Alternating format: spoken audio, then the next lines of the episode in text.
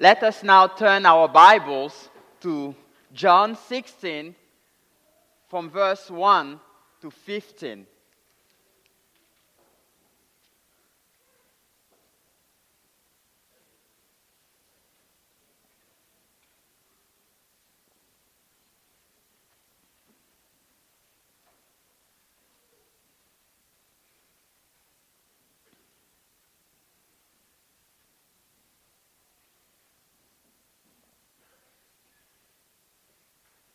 John, 1, uh, John 16 from verse 1.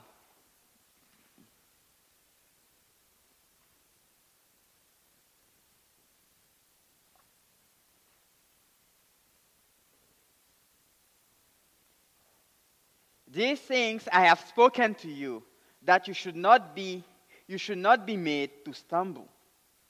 That we put you out, out of the synagogues. Yes, the time is coming excuse me. Yeah. Yes, the time is coming that whoever kills you we think that he offers God service. And these things they will do to you because they have not known the Father nor me. But these things I have told you that when the time comes, you may remember that I told you of them. And these things I did not say to you at the beginning because I was with you. But now I go away to him who sent me, and none of you ask me, Where are you going? But because I have said these things to you, sorrow has filled your heart. Never, nevertheless, I tell you the truth. It is to your advantage that I go away, for if I do not go away, the Helper will not come to you. But if I depart, I will send him to you. And when he has come, he will convict the world of sin and of righteousness and of judgment. Of sin because they do not believe in me, of righteousness because I go to my Father and you see me no more, of judgment because the ruler of this world is judged. I still have many things to say to you, but you cannot bear them now. However, when He, the Spirit of truth, has come, He will guide you into all truth. For He will not speak on, him, on His own authority, but whatever He hears, He will speak. And He will tell you things to come. He will glorify me, for He will take of what is mine and declare it to you. All things that the Father has are mine. Therefore, I said that he will take of mine and declare it to you. Word of the Lord. Let us open, read, uh, turn to the Belgic Confession, Article 11.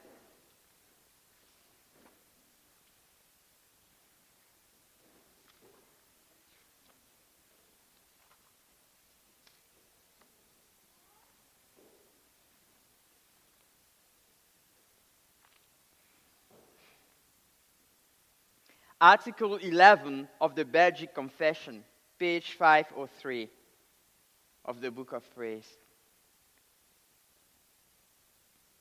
Article 11 The Holy Spirit, true and eternal God.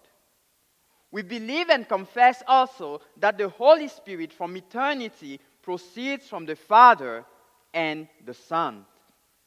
He is neither made, created, nor begotten but he can only be said to proceed from both. In order, he is the third person of the Holy Trinity, of one and the same essence, majesty, and glory with the Father and the Son, true and eternal God, as the Holy Scriptures teach us.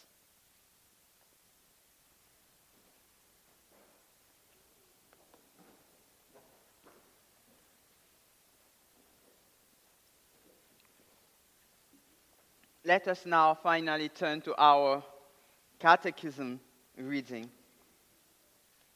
Lord's Day 20.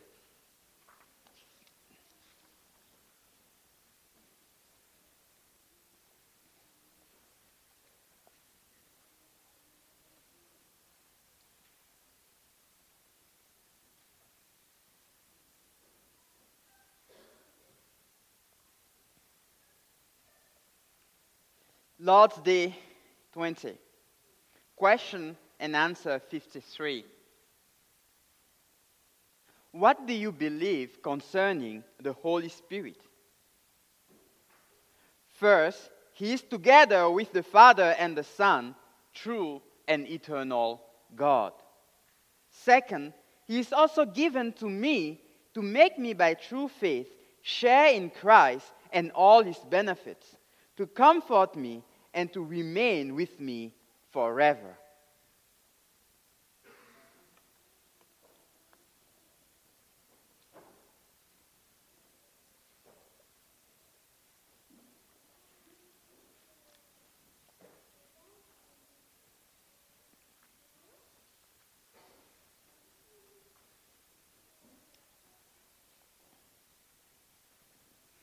Dear congregation of the Lord, Christ is now in heaven, seated at the right hand of God. Has he abandoned the church? How does he rule the church from heaven? The church is the body of Christ. How is she united with him, the head? The answer is Christ rules the church through the Spirit, and she is united with him through the Spirit. And that's what the Bible teaches, and that's what the church confesses. We have read that in the Belgic Confession. Therefore, my assignment this afternoon is to preach the Word of God that's summarized by Lord's Day 20 of the Heidelberg Catechism. The sermon's theme is Christ is always with his bride, he has sent the Holy Spirit. Christ is always with his bride, he has sent the Holy Spirit. We see two points. First, the Holy Spirit is God, and the Holy Spirit exalts Christ in the church. The Holy Spirit is God, the Holy Spirit exalts Christ in the church. Our first point the Holy Spirit is God. Here, the Catechism confesses that the Holy Spirit is together with the Father and the Son, the true and eternal God. What does the Catechism mean? Does the Catechism say that the Holy Spirit is a force, like the Jehovah Witness? No. Does the Catechism say that the Holy Spirit is a spirit that Christians produce when they gather? No. The Catechism confesses that the Holy Spirit is God, that He is equal in nature and dignity to God the Father and God the Son. The Holy Spirit shares in the infathomable intimacy existing between the Father and the Son. Where does the Catechism get this teaching? from. To see, let us open our Bibles in Matthew 28. Matthew 28, verses 18 to 20.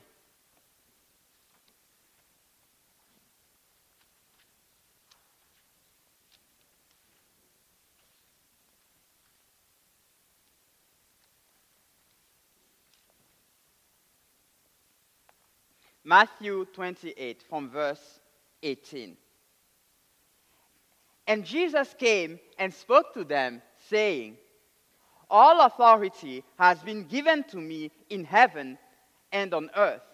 Go therefore and make disciples of all the nations, baptizing them in the name of the Father and of the Son and of the Holy Spirit, teaching them to observe all things that I have commanded you. And lo, I am with you always, even to the end of the age. Amen.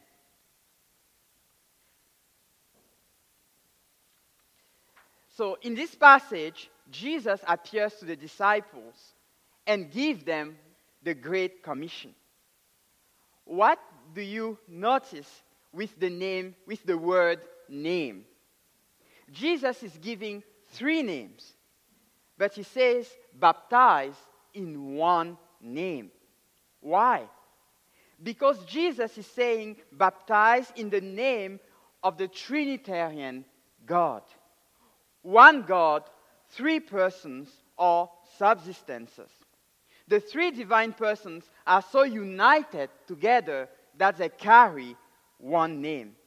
The Father is a person, the Son is a person.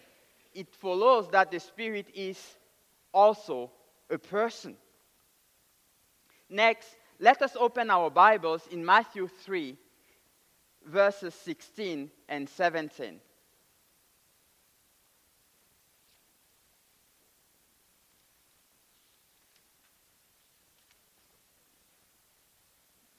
Matthew 3, verses 16 and 17.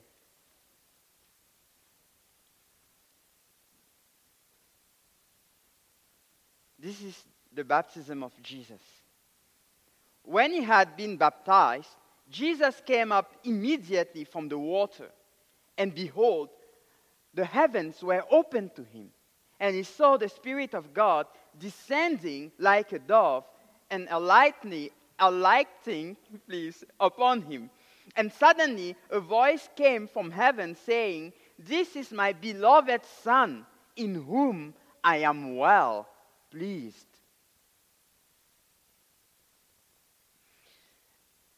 So, what do we learn from this passage? In this passage, we see that God the Son, Jesus, is getting baptized. God the Spirit, as a dove, comes and rests on Jesus. And God the Father speaks from heaven. What do we understand? We understand that the three persons of the Godhead are intimately united to the point of carrying a single name, and yet they are also distinct. Let us open our Bibles a third time on this point in 1 Corinthians 3, verse 16.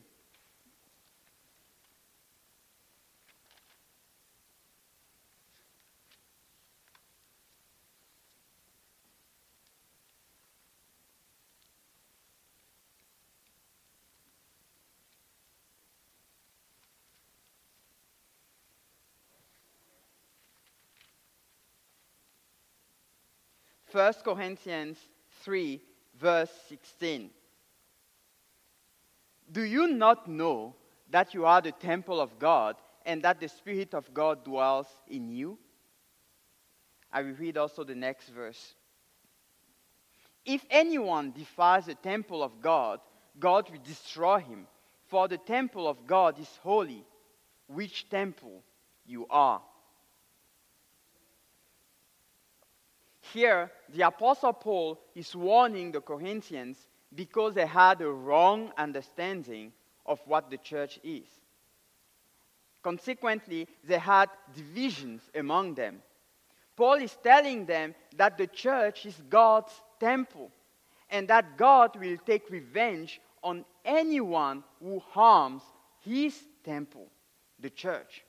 Why is the church God's temple? Because the Holy Spirit indwells the church. Thus, we understand that the Apostle Paul is using the name Holy Spirit and God interchangeably. In other words, the Holy Spirit is God. So, when we synthesize, when we put together the three passages that we have read so far, the passage of the Great Commission where Jesus speaks of the name of the Trinitarian God, then the passage of Jesus' baptism, where we distinguish between the Father, the Son, and the Holy Spirit, and finally, this passage in which the Apostle Paul calls the Holy Spirit God. When we put all those three together, what do we understand? We understand that the Holy Spirit is God, just like the Father and the Son. The Holy Spirit shares in the transcending intimacy with the Father and the Son. All three persons of the Godhead have life in themselves, yet they have always been together. The Father has never been without the Son, the Son has never been without the Holy Spirit, and the Holy Spirit has never been without the Father. And that's why, although distinct, they carry one name. Therefore, the Catechism is right when it confesses that the Holy Spirit is together with the Father and the Son, true and eternal God. Now, you might be asking to yourself, oh, uh, this is so complicated and confusing. I, I am here to hear the gospel. Yes, it is complicated, but it is very much important to understand for our salvation. Uh, let me ask you this question, for example. How do you know that God loves us without expecting anything in return from us? How do we know? We know that God loves us without expecting anything in return. Of course, we say because He sent His Son Jesus Christ. But before that, He could send His Son Jesus Christ for us because He is a triune God. From all eternity, the Father, the Son, and the Holy Spirit have loved each other perfectly. God in the Trinity is self sufficient. He does not need anything in the creation to satisfy his emotional needs. And because the Trinitarian God is self sufficient, the Father could afford to sacrifice his Son for wretched sinners like us, people who will never be able to pay him back. And this is the God of Scripture, the one that we all need to have. The Trinitarian God is the one who saves for his own namesake. He guides you in path of righteousness for his name's sake. He is the one who says, And you shall know that I am the Lord when I deal with you for my name's sake, not according to your evil ways, nor according to your corrupt deeds, O house of Israel. The Trinitarian God is the one who says, Listen to me, O house of Jacob, all the remnant of the house of Israel, who have been born by me from before your birth. Carried from the womb even to your old age, I am He, and to your gray hairs, I will carry you. I have made, and I will bear, I will carry, and will save. To whom will you liken me and make me equal and compare me that we might be alike? Dear people of God, there is no other God like the God of Scripture, like the Christian God, like the God that we confess. The, the God of Islam, for example, compared to our God, is a Unitarian God. What does it mean? It means that the God of Islam is a single person. No Father, no Son, no Holy Spirit. Simply God. What does this imply? It implies that the God of Islam, for example, could not love before the creation. He could not communicate before the creation. It is a God who is not self sufficient like our God. It's a God who needs your service. In other words, the God of Islam is an idol just like all the other false gods. There is only one true God, the Trinitarian God of the Bible. And the Holy Spirit, together with the Father and the Son, is true and eternal God, like the Catechism confesses. Further, the Holy Spirit is the person of the Trinity who applies to us, the church, the love of the Trinity. By the Holy Spirit, the Father loves you as much as he loves Christ. By the Holy Spirit, Christ loves you as much as he loves the Father. And so, by the Holy Spirit, the entire Trinity loves the church as much as the persons love themselves. How does the Holy Spirit then communicate the Trinity's love to the church? The Holy Spirit does so by exalting Christ in the church. So let us see in greater details how the Holy Spirit exalts Christ in the church in our second point.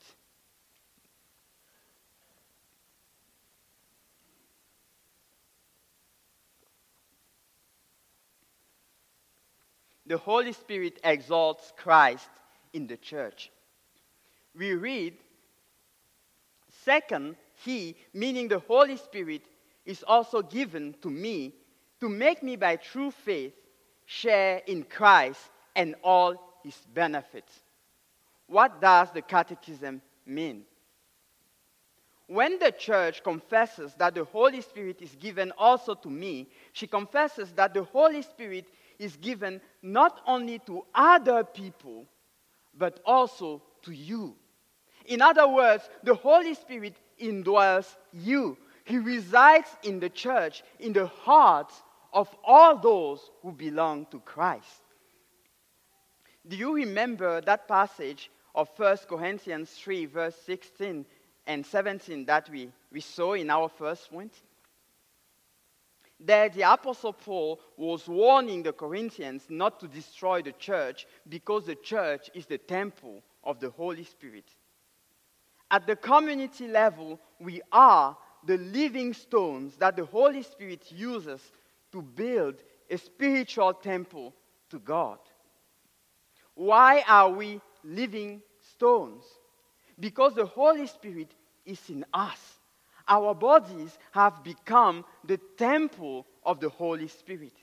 Although we were dead in our sins and trespasses, He made us alive in Christ by transforming our dead hearts, the hearts of stone, into hearts of flesh.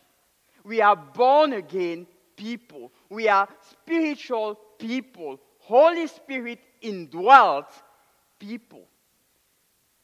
So, dear congregation, remember that when the devil, the world, and your flesh are tempting you, telling you that you will find joy in sinning against God, remember that you are born again by the Holy Spirit.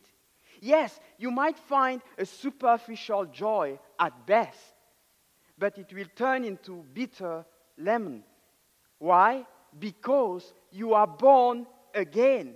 When you start becoming indifferent toward the church, when you become prompt to criticize the church, when you start focusing also only on your needs and not on the needs of your brothers and sisters, remember also that the Holy Spirit, that the church, please, is the temple of the Holy Spirit. The Holy Spirit is given to you, and the Holy Spirit is given to the entire church.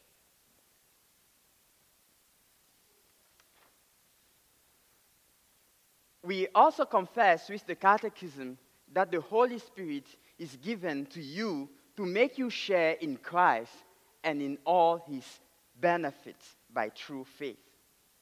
What is true faith? Catechism students, I'm sure you all know this. True faith is a sure knowledge whereby I accept as true all that God has revealed to us in His Word. At the same time, it is a firm confidence that not only to others, but also to me, God has granted forgiveness of sin, everlasting righteousness, and salvation out of mere grace, only for the sake of Christ's merit. True faith is a gift from the Holy Spirit, which we receive when we hear the gospel. Just as it is written in Romans 10 17, faith comes from what we hear, and that we hear the word of Christ. Thus, faith is the Holy Spirit instrument to unite us with Christ. Such a union goes beyond our understanding. Jesus illustrated in the Gospel of John with the parable of the vine and the branches. There, Jesus says that He is the vine and we are the branches. Just like the branches cannot live alone but depend on the tree for everything, we depend on Christ for everything. The Holy Spirit has grafted us into Christ. He has incorporated us in Christ to the point that we are now the body of Christ. We have been crucified with Christ, as the Bible says. We are no longer living, but Christ lives in us. And the life that we live in the body, we live by faith in the Son of God who loved us and gave himself for us. Stated otherwise, we are in Christ. Christ's history is our history.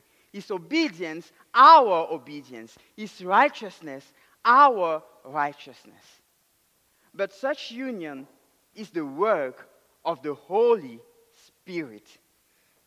It is a mysterious work, but we embrace it by faith because Scripture speaks of it, and because in light of Scripture, we see the fruit of that work in our lives. We have a knowledge by revelation, meaning from Scripture, and we have also an experiential knowledge when we see how the Holy Spirit is working in us. So, what are some of the objective, objective fruits of that Spirit worked union with Christ? Let us see two of them on which we can put our fingers. The first of those objective fruits of the Holy Spirit work in us that we have is the comfort that we receive from the Holy Spirit. Each one of us can testify of the comfort that we receive from the Holy Spirit in times of trials and temptations. Why do we look for consolation in scriptures when we suffer? Why do we have great expectations at the Lord's Supper? Because we know that somehow we receive comfort, encouragement, and motivation to persevere in faith. That comfort comes from the Holy Spirit. But it's not all. The Holy Spirit also gives us comfort concerning the life to come. Scripture says in Ephesians 1:14 that the Holy Spirit is the earnest of our inheritance. This means that the, whole, the, the portion of the Holy Spirit that we have today is only a small sample of what we will get when Jesus will come back. At that time, the Holy Spirit will comfort us beyond measure, beyond understanding, and He will make us at that time experience the eternal Sabbath that God has reserved for us in Christ. So that was the first fruit, the first objective fruit, our comfort. The second objective fruit it is sanctification. What is sanctification? Sanctification is a process by which we become more and more like Christ, more and more devoted to God. If you are old enough, you can look back and see what the Holy Spirit has been doing in your life. You can see that many things that you considered in the past as little sins are now big sins to you. You can see in your heart an increased hatred for what God hates and an increased love for what he loves, an increased love for, of Christ. The Holy Spirit is the one realizing that in your heart. If you are young, you can see an increased interest in the things of God, a desire to have a deeper understanding, a desire to make your profession of faith before the church. That too is an aspect of the work of the Holy Spirit, an aspect of sanctification.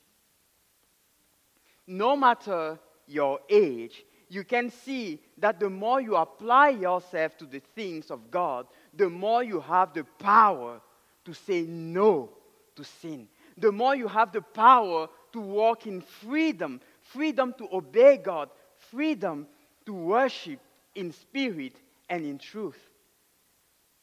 That freedom is provided to you by the Holy Spirit.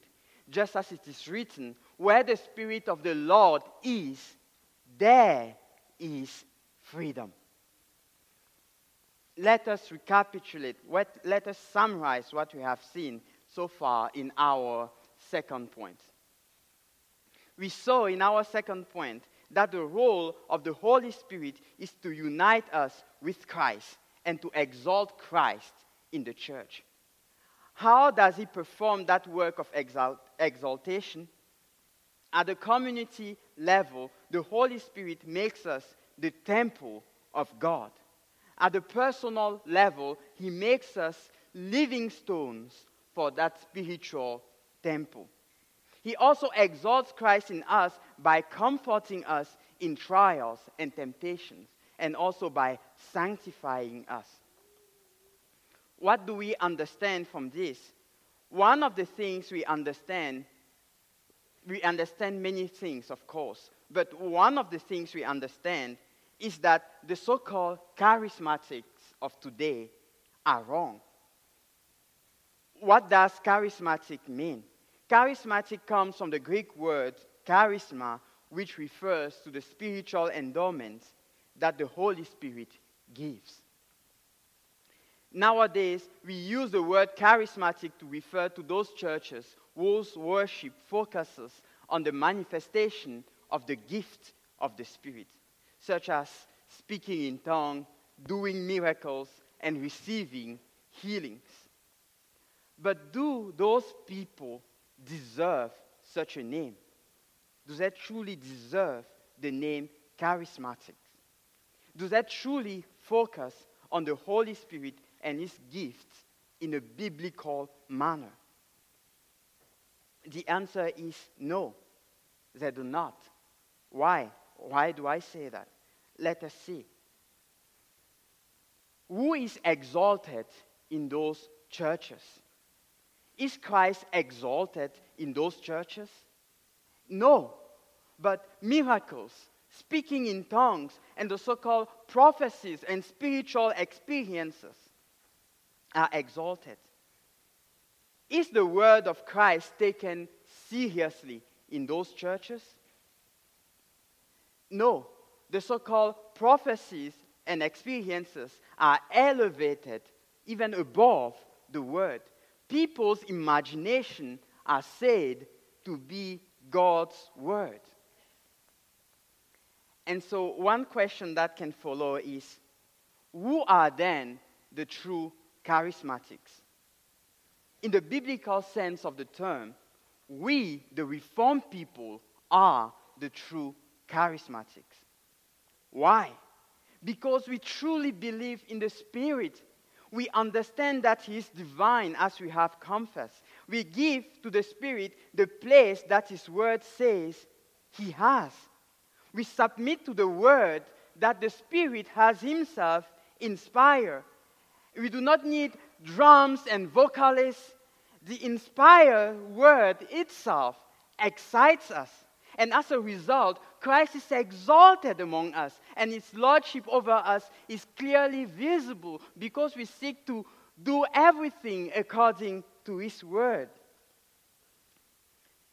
So, what our church confesses, Reformed theology, is the theology of the Spirit. We acknowledge the deep connections between the Spirit and the Word we say with Scripture that no prophecy of Scripture was ever produced by the will of man, but men spoke from God as they were carried along, as they were carried along by the Spirit. We confess from Scripture that the Spirit has not come to exalt Himself, as we read in John 16. The Spirit has not come to exalt Himself, but to exalt Christ. And how does he uh, accomplish that exaltation of Christ? By opening our eyes to enable us to see the glory of Christ in the written word. So, if someone says to you again, Oh, you, you reform people, you believe in God the Father, God the Son, and God the Scripture.